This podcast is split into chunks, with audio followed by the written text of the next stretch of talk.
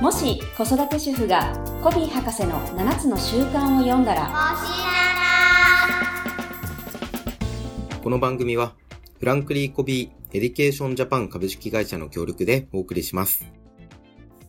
はい、皆さんおはようございます。もしなな、よろしくお願いします。はいよろしくお願いしますはい、年始一発目ということで、はいそうですね今年もよろしくお願いしますはい、本年もどうぞよろしくお願いします。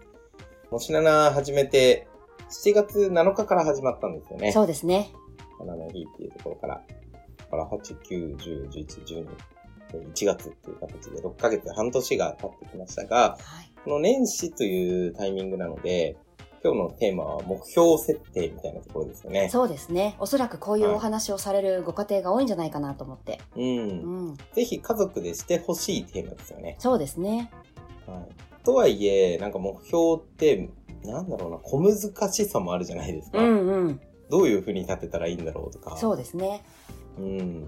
なので、このママさんたちがこうよく持つ悩みで、目標って立てた方がいいですかっていうのがまさに今日のテーマということで。うんはい。目標大事ですか佐藤さん。大事だけどあまりそれを子供たちに無理強いしてほしくないなっていうのもあるので、うんちょっとその辺を今日お話しできればなと思いますなるほど、なるほど。まあ、そうですよね。なんか、目標に縛られた人生とかもなんか嫌ですよね、 嫌ですよねうなんんか、そもそも目標って、自分の人生を良くするためはいにあるのに、それに苦しめられるみたいなのは、ちょっと、それこそその目的を果たせないみたいなところになってますよね。なるほど。ぜひですね、この家庭においての目標設定みたいなところ、僕もあんまり、この研修ではよく扱うテーマでありながら、うんあんまりわからない部分なので、ぜひいろいろ教えてください。はいよろしくお願いしますはい、よろしくお願いします。では一つ目にまずさせていきたいと思いますが、目的、目標、ビジョンの区別化ということで。はいはい。はいこれですね意外とこの目的目標ビジョンの明確な区別化ができてない方って大人でもすごく多いですよね、なんとなくこう確か感覚で使ってるうん、うん。ような方が多くて、じゃはあいどう違いますかっていうと、意外とそこが曖昧だったりうんするので、はい。まあ、もしならではね、要は言葉の定義づけとかを大切にしていたりするので、うん今日もちょっとここの区別化を明確にしていくところからスタートしたいなというふうに思うんですが、いいですね。ありがとうございます。さっきの会話でも目的とか目標とか自然と使ってましたけど、うんうん、なんか本当にそれだけで成立してしまうんですうが、ん、ちゃんと定義化できてないっていうのはなんとなくそうだなと思いました。そうですよね。うん、はい。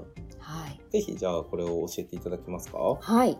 あの、まあ、まず目的なんですけど、目的はもうすごくシンプルに言うと、何のためにっていうところですよね。うん。うん。何のためにやるのかうん。っていうところ。そうですよね。さっきのお話の中でも目標を何のために自分の人生を良くするために目標を作るとかっていう、何のためにっていう理由付けですよね。そうでです、そうです。す。うん、。はいい。これが目的で、まあ、最終の的になるようなイメージですね。うん、なるほど。うん。そして、目標っていうのは、はいその目的、ゴールにたどり着くために、まあ、どのようなプロセスをたどっていくのかというところにおいて、あの、数値化されたものだというふうに定義されてますね。うーん、なるほうん。なので、頑張るとかじゃなくて、ど。うん。うん。明確な、例えばダイエットならいつまでに何キロうん、とか。ね、明確なこのうん数値化されていることが目標においてはとても重要ですね。わかりやすいですね。うん仕事とかだったら予算達成でいくらの予算をっていうところですよね。はい、そうです、そうです。それが目標と。うん。はないる。ほど。で、例えば会社のためにとか自分の成長のためにっていうのが目的。そうです、そうです。ねうん、うん、うんうん。なるほど。そしてまあ、ビジョンっていうのは、はいそれをこう絵にしたような形、おーはい。どんな状態だとかね。うんううんん。よくこう、ビジョンマップなんてね、作ってる方いるかと思うんですけど、は。はいいそれを絵にしたようなものがビジョンなので、例えば、一つこれをこう、ストーリーとしてわかりやすく言うと、親を喜ばすために、親孝行するためにが目的ですよね。はい。うん。目的。はい。で、目標が、じゃあ、今年の年末に、うん両親二人をハワイに連れて行く。うん、うん、うん。じゃあそのために、いつまでに、例えばいくら貯めてとか、いつ予約して、っていう数値化するものがこう目標になってくると思うんですけなるどほ、ど。うんはいそしてこうみんなでハワイで楽しんでいるようなこう光景がビジョン。うんうんうん。のようなイメージですねハワイであれしたいな、これしたいなとか。うんうんうん。なるほど。はい。まずはね、ここの区別化をした上で、よくね、はあの子供たちと会話する上でも、うん多分こう目標はとか自然に聞いてると思うんですけどう、ん。うん、その時に本当に数値化してあるのかなとか、うん。うん。っていうところもね、意識してもらいたいなっていうふうに思いますね。うんうんううんうん。ん。いいですね。例えばなんか子供が持久走大会とかあるじゃないでうすか。んうんうん。で、なんか目標を立ててる。例えばじゃあクラスで5番に入るとか。うんでそれって何のためにやるのって目的を整理して聞いてあげたりとか。ういんうん。や、誰々に勝ちたいからでもいいかもしれないし、はい。なんかね、自分もこういう、なんだろう、誰々の選手みたいになりたいとか、うん。なんか理由ですよね。そうですね。うん。うん。そう。でもやっぱこの最終の理由、目的があるってすごくこう大切ですよね。特にこううん長期間こう努力し続けなければいけないようなものの時に、うん。この目標だけだとやっぱりモチベーション下がったりとかね。うん。うん。不安になったりしてしまうと思うので。そういやー、目的理由付け、めちゃくちゃ大事ですよね。うん。あの、先ほど家族の旅行の例、ハワイの例とか分かりやすかったんですけど、子育てにおける目的、目標、ビジョンってどんなのがあるんですかね子育てにおいての目的。はい。まあ、だとすると、まあ、まず目的はうん、どんな人になってほしいか。あー、なるほっていうところのが多分子育てのゴールをもう自立っていうふうに考えてる方はすごく多いと思うので、ど。うん、まずは自立させるためにうん。っていうのがこうおーいい目ですね的ですよね。確かに。子供が自立するためにっていう理由ですね。うんうんうん。そのサポートをしていくと。そうですね。うん。うん。でもじゃあ例えば子供が自立してる状態はい。例えばね、30歳の時、40歳の時とか、これは何歳でもいいんですけど、その時にどんな人になってるんだろうっていうのがこうビジョンですよね。なるほど。うん。どんな大人になっているか。そうそう、どんな人に囲まれて、うんどんなお仕事をしてとか。うー。うんん。いいですね。なんか、ワクワクしますね。うん。うんうんうん。それがビジョンと。そうですね。うはん。目標で言うと、目標で言うとその目的ビジョンを描いた上で例えばお医者様とかだったりするとその明確な、ねプロセスってある程度決まってくるとん。思うので、うんうん。じゃあ医大に入るためにはこのぐらいのうんうんうん。お勉強ができなくちゃいけないとかう、んうんうんなるほど。うんもしかしたらこうもっとこう習慣的なところもあるかもしれないですしね。うんううんん、なるほど。それを達成するために、じゃあどういうことをするのかっていう具体的な途中の、まあ、チェックポイントみたいなのが生まれてくるって感じですねあのロードマップみたいな感じですかうね。んうんううんうん。んまあ、車の運転とかで例えるなら、ちょっと経由地みたいうんうんうな、んサービスエリア寄ってみたいうなところんですうよね。んなるうほんど。はいありました。じゃあ結構この辺り明確になってきたなっていうところで、とはいえっていうのがまず2つ目のはいあのテーマだなと思うんですけれども、これあの逆のこと言うようなんですが、うん目標設定を無理強いしないと。うんうんはい。はいこれも、あの、先ほど、まあ冒頭に言っていたところですよね。うんなんか目標に縛られすぎて苦しい人生にならないように、はいはい。ここは気をつけてほしいポイントですかそうなんです、そうなんです。それこそそのうん目的が親子ではい共有できていないのにもかかわらず、うんあとこう、こちらから、親から子供に一方的に何か目標を与えるようなこととかうんはうんしてほしくないなっていうのはすごくあって、で、結構大人でも、目標っていう言葉に対するイメージが悪い人って多いんですよね。うんうん。あ、目標って聞くと、あ、もうやらなければならない。達成しなければならない。みたいな感じで、うんその目標に向かうプロセスがね、全然楽しくないんですよ。えねー、ワクワクしないですよね。はあ、うんそんなイメージがなかったのでちょっと衝撃です今いや、結構ね、多いと思います。しかも、ねその目的を共有してないから、この目標を達成したらどうなるっていうビジョンもないのに、ひたすら、こう、走らされるみたいな。 はいはいはいとりあえず言われるからやるみたいな。うーんうん。結構ね、目標で生きてる方って多いんですよ。そういうことですね、うん。目標に縛られすぎてなんか買い殺されてますねそうう。んうん。あの目標イコールしなきゃやらなきゃダメだっていうのはなんとなくイメージが今湧いたので、うん、なんかそれを子供にやってたら子供めちゃくちゃ苦しいですよね。そうそうそう。で、やっぱりそれってね、ある意味こうパターンとして身についちゃうので、うん大人になった時にね、はいちょっと大変になっちゃうかもしれないので、うんその目標というものに対するイメージを、まあ、はい悪くしないでほしいという意味で、ここはお伝えしました。まあそういう意味では無理強いしないの逆はなんかもっと楽しくやりましょうみたいなところにもつながりますようね。んうんうん。そうですね。で、あの、うん目的が明確になれば、うん、目標って自然に出てくるんですよね。確かに、うん。なので、あの、できればね、この目標の話より、目的の話をより多くしてほしいんですよね。うーんうんそうしたら多分子供の方から、じゃあ、これが必要だよね、とか、なるほど。出てくると自思う。分で出てくるんですねそうまさに。うん。うんうんおー例えば片付けとかも、うん。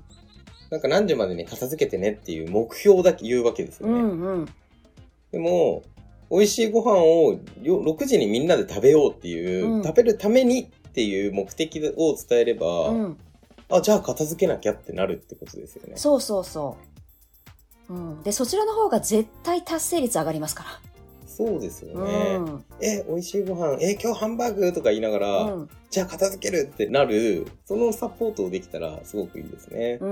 うん。で、そちらの方が達成感もありますしね。うん。うん。そうするとね、あ、目標って達成するとこんなにこう充実感があるんだ、とか、そういう体験もね、させてあげたいので、ああ、いいですね。うん。なんとなくね、言われた目標達成しても、ああ、なんかやってやった、みたいなね。はいはいはい。言われたからやった。そうそうそうそだから、本当目的が言われたからっていう理由になっちゃって、う。うん。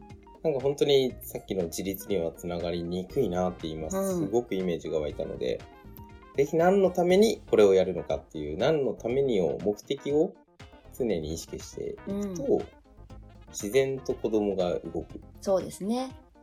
うこれん。素晴らしいですはいね。あとね、こう子供の方からこう目標をシェアしてくれることもあるかと思うんですが、まあ、その時はぜひ、何のためにって目的をうんね、おー聞いてあげてほしいと思います。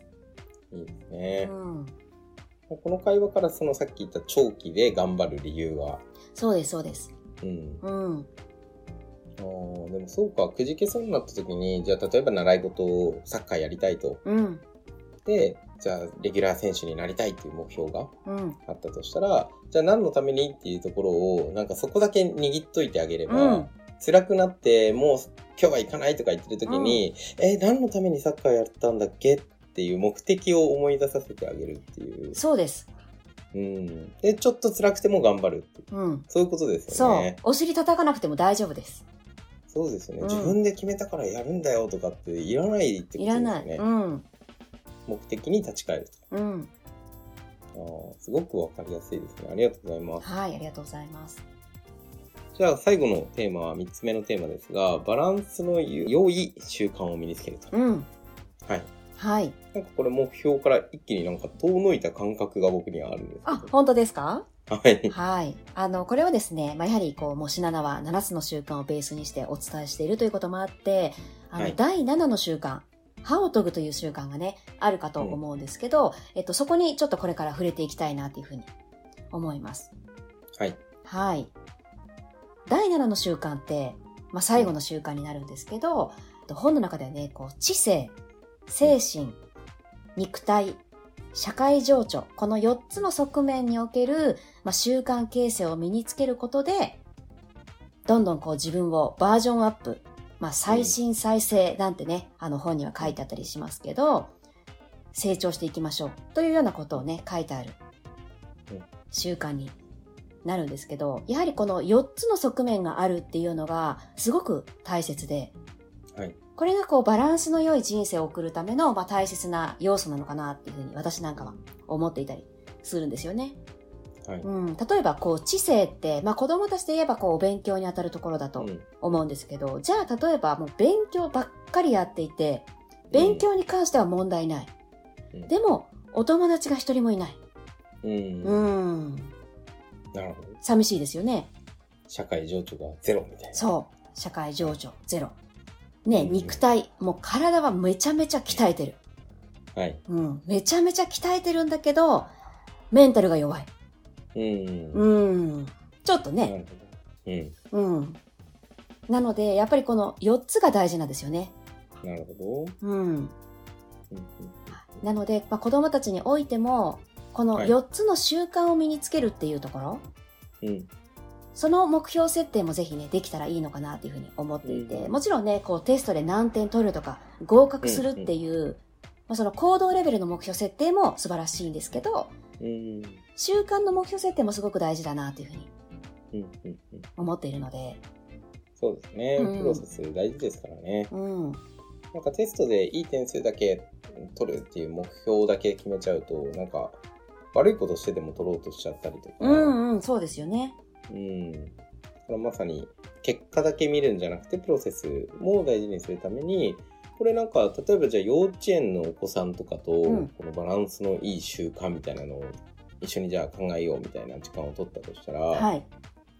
どんなのが浮かべばいいんですかね、はいイメージがちょっと湧くといいなそうですよね。はい。それね、絶対聞かれると思ったので、 はい、はい、あの7つの習慣の、まあ、シリーズの中で、僕に7つの習慣を教えてよ」っていう本がありますよね。 はい、うんこれはあの子供たち向けに分かりやすく7つの習慣がこう書かれている本なんですけどちょっとはいその中から皆さんにシェアする形でお伝えしようかなというふうに思うんあでりすがとうがございますはいはいこのね本の中ではとまず、えー知性うん知性においてはじゃあ何があるかっていうと例えばと毎日15分勉強する。うんとか、自分の考えをしっかり持つとか、うんうん新聞をよ読むっていうのもありますね。うん。なるほどはい。これはでも多分分かりやすいのかなというふうに、そうですね、はい、思います。はい、で次に、えー精神。これはまあ、要は心ですね。もっとシンプルに言うと。はいこれはじゃあ、例えば何があるかっていうと、思いやりを持つとか。うんうん。あとはこれはでもちょっと難しいですね。朝から自分の直したいところを唱えて心がけるっていうのもありますね。うーんこうもう友達に優しくするぞとかうんうん。そうですね。困ってる人が助けるぞみたいな、なんか唱えると確かに力が湧きますね。うん。はい。あとはこう、勇気を振り絞るとか、そういうのもあります。う。うんん。あとはね、自分の好きなものを見るとか、うん。自分の好きなことをするっていうのもありますね。うん。うん。なるほど。はヒーい。リングの部分を大事にしましょうみたいな。そうですね。はい。なるはい。これがまあ精神、心のところでした。はい。そして、まあ体は、はいこれもわかりやすいですね。運動するとか、うん。ストレッチをするとか、まあ朝うん少し走るとか、うん。うん。好き嫌いをなくす。うん。早寝早起きをする。うん。おうん。これが肉体に関わるところですね。はい。そして最後ね、あの、社会情緒ってさっき私が言ったのは、まあ、要は人間関係の、ーうん。うん、ところなので、お友達に優しくするとかう、ん。うん。お友達を仲間外れにしないとか、うん。うん。自分から話しかけるうんとかね、あの、そういうことになるかと思うんですけど、うんうんこのあたりの本当にこう、些細な、小さな習慣を、はい年始に例えば、じゃあ今年はこの習慣を身につけるぞっていうような目標設定もすごく素敵だなっていうふうに思いますね。おーいいですね。うんなんかこの4つをじゃあ紙に書いて見えるところに貼っておくとか、うんなんかそういうことをしたときに、あれ何のためにこれ考えたんだっけっていうふうにすると、なんか意識をどんどんしていって、うまあん。本当に今日の3つのバランスも大事ですよね。うんあの目標設定を無理強いしないとかっていうのもそうだし、なんか達成できたときに楽しい、まあ、まさにビジョンですよね。どうなってるのか、自分が。そういったところを一緒に考えていこうっていう。で、やっぱり親御さん自身もやっていただいて、子供のこともサポートしてって、両方がやっていくことが大事そうですね。そうですね。あの、やっぱ裁量は、その親子、うん家族で、うんね、私は今年はこの習慣を身につけることにする、うんみたいな感じで、こう、お互いにそこが共有できてるとね、おーはい、また子供はあの、容赦なくフィードバック飛ばしてきますからね。 え、ママこうじゃないのみたいな。ねえ今年は健康を気をつけるためにお酒控えるって言ってたよね、とかね、言われるとドキッとしますよね。確かにそうですね。うんうんあ、お互いに伝え合えるって素敵ですね。これすごくできたらすごくこううん家族で、それこそこう相乗効果じゃないですけど、はい、はい。みんなで一緒に良くなっていくイメージができますよね。う。うんん。シナジーが生まれますね。はい。なるほど。ありがとうございます。じゃあ、ちょっと今日のまとめをお願いしてもよろしいですかはい、ありがとうございます。はい。今日はね、あの、目標って立てた方がいいですかっていうの質問に対して、えまず最初にえ目的と目標とビジョンの区別化をお伝えしました。まあそして、とは言っても目標を無理強いしないうん。どちらかといえば、目的にフォーカスをして関わってほしい。うんっていうところ。そして最後は、えっと、バランスの良い習慣を身につけるための、まあ、習慣の目標設定をしましょう。というところで3点お伝えしました。うんはい、ありがとうございます。はい。ぜひね、このテーマ年始ならではかなと思いますので、うん家族でちょっとこれを聞いた後にですね、話してみて、今年どんな目標を立てよるっていうのをですね、うん、はい、話して、じゃあそれ何のためにみたいなところで目的を大事にして、で、1年を家族でシナジーを埋める、うん相乗効果を埋めるような家庭になれたら、本当素晴らしい1年になりますね。うんはい、ありがとうございます。今日のラジオが、まあ、ポッドキャストがですね、1年のいいスタートのきっかけになれば僕らも嬉しいですね。そうですね。はい、ありがとうございます。では、ぜひですね、来週もお楽しみにしててください。はいありがとうございました。ありがとうございました。